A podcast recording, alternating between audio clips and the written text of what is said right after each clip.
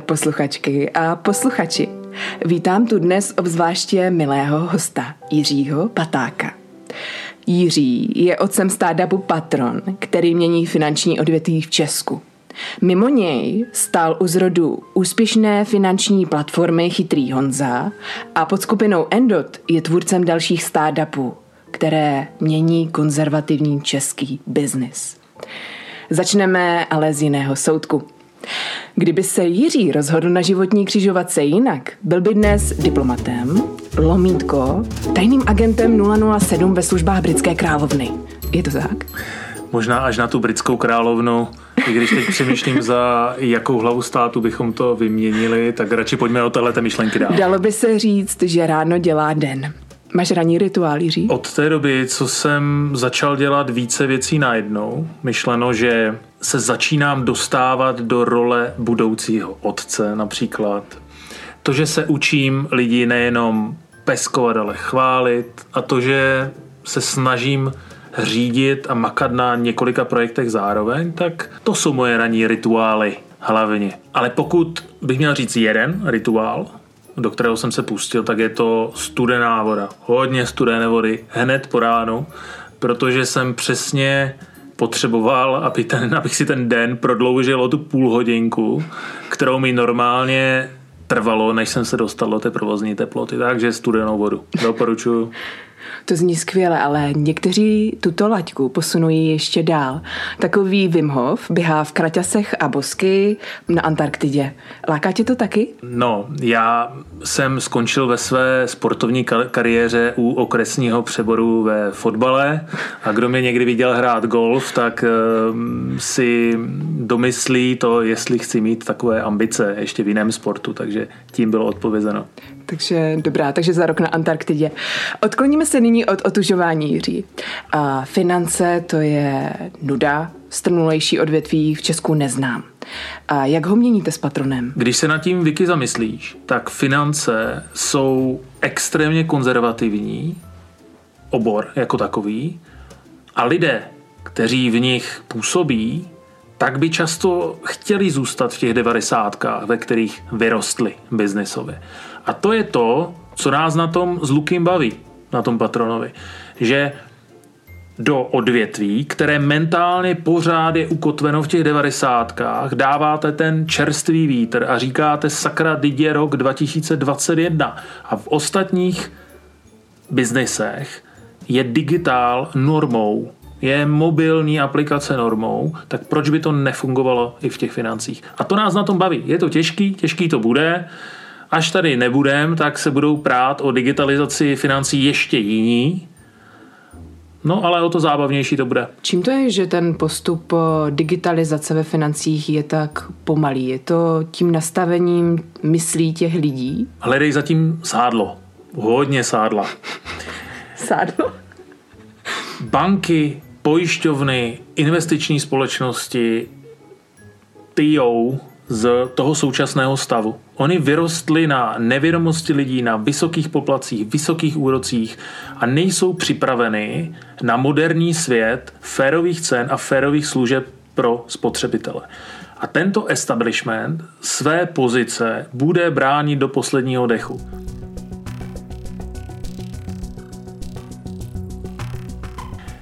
Já jsem si před lety spočítal, že zisk malé české banky je větší než kombinovaný obrat všech českých fintechových firm dohromady. Zisk malé banky a kombinovaný obrat všech fintechových českých firm dohromady. Strašně depresivní číslo. Když si vezmeme, že větší banka má zisk mezi 10-15 miliardami za rok, na to se český fintech nedostane ani za 100 let. Nevím, co by se mohlo stát. OK, a když se ještě otočíme u patronu, jak konkrétně ho měníte s patronem? Finanční trh, myslím. Měníme tam několik věcí. Za prvé, vycházíme z toho, že běžný český člověk financím nerozumí a rozumět ani nechce. Aplikace je postavena na tom, že sama, i když tomu člověk nerozumí, tak sama dokáže poznat, co je v jeho portfoliu finančních produktů v nepořádku. Nemusí tomu rozumět, to je obrovský krok. Za druhé, pokud vím, že je někde problém, potřebuju ten problém vyřešit. Platím drahou pojistku, potřebují levnější pojistku. Tento problém jsme vyřešili tím, že člověka fixujeme na tom jeho gauči, má pořád ten stejný telefon v ruce a je schopný si tu pojistku vyměnit na tom gauči ten, tu sobotu večer, kdy se proto rozhodne.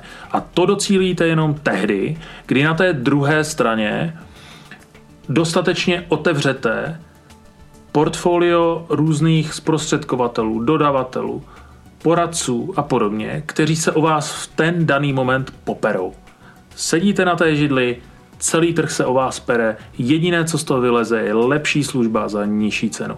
Takže tyhle ty dva světy jsme propojili a český člověk, který je tak trochu líný, tak trochu vyčuraný a tak trochu se mu nechce pro tu změnu nic udělat, často se smíří s tím, že platí o pár stovek víc, má vyřešeno, i když nechce. Tak mě tak napadá, díky patronu můžete odhalit na bankovním účtu své viry. Napojil jsi i svůj bankovní účet a našlo ti to tam nějaké viry?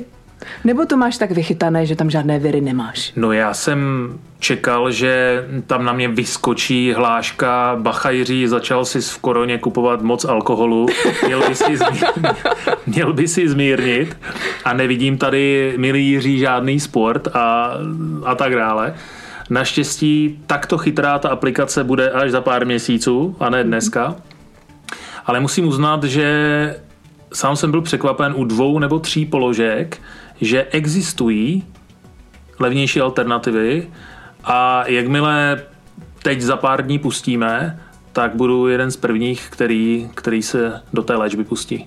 Kdo si necháte viry na svém bankovním účtu uzdravit. Přesně tak.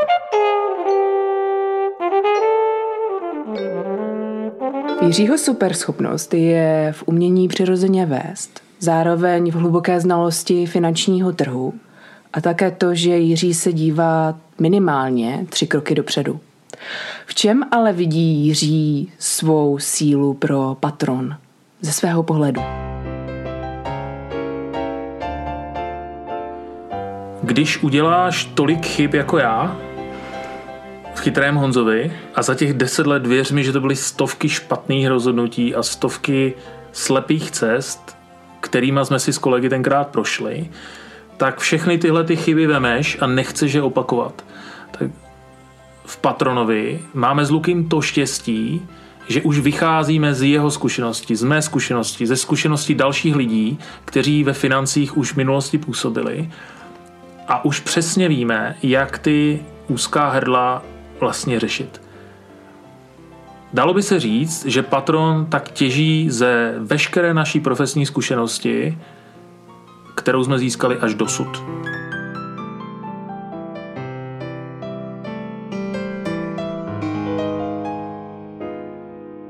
Když odběhneme teďka od patronu zpátky k Jiřímu, málo kdo ví, že Jiří je kouskem duše vášnivý zahrádkář.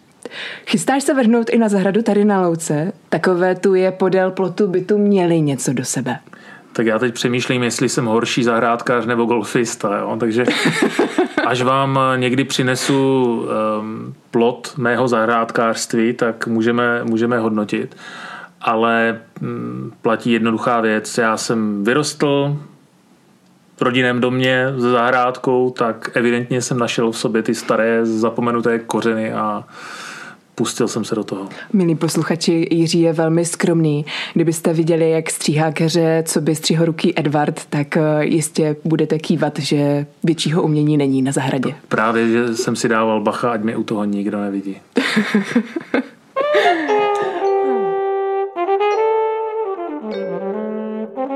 Přátelé, je pár nádherných knihoven světa. Ta v brazilském Rio de Janeiro je opravdu famozní. A hned za ní je knihovna Jiřího Patáka, která by jí minimálně svým počtem mohla z fleku konkurovat. Co stojí za přečtení Jiří? Já jsem si teď představil, jak vypadá ta má digitální knihovna, protože už jsem to spočítal, že těch digitálních knížek už mám víc než těch, než těch fyzických.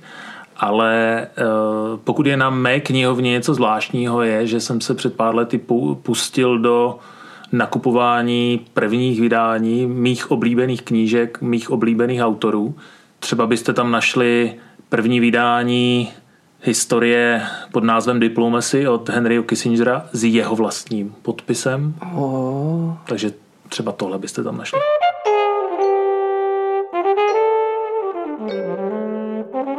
Už jsme měli tu možnost si tu povídat s Filipem, patronem produktu, Danem Walterem, patronem technologií a dát a dalšími lidmi z týmu. Každý z nich si nosí jedinečnost toho, kdo jsou a společně vytváří jedinečný tým na patronu. Jak se díváš na svůj tým, ty, Jiří? Vicky, musíš brát to, že patron je moje srdcovka a nesmíš to říkat lidem v těch ostatních projektech. jako třeba v Lusku. jako třeba v Lusku. Musíš brát v úvahu v to, že patron je nejblíž tomu, co jsem dělal, co umím, taky tomu, co neumím, čemu jsem se naučil, co chci udělat lépe, jaké lidi jsem poznal, jaké kontakty mám a tak dále. Takže i takhle se dívám na, na ten náš tým, který je přesně poskládaný tak, aby zaprvé obsáhl jak tu finanční znalost, takže máme tam profiky, když se podíváš na Dana Horňáka třeba, tak to většího experta na hypotéky dneska na českém trhu ve vší serióznosti nenajdeš tak z té části toho digitálu a loyalty platform, e-commerce businessu a podobně, jako je Lukáš nebo Filip, kteří tvoří tu druhou polovinu toho projektu. Takže dneska bych vám řekl, že tak, jak je ten tým namíchaný, tak má obrovskou šanci s tímhletím ambiciozním projektem uspět.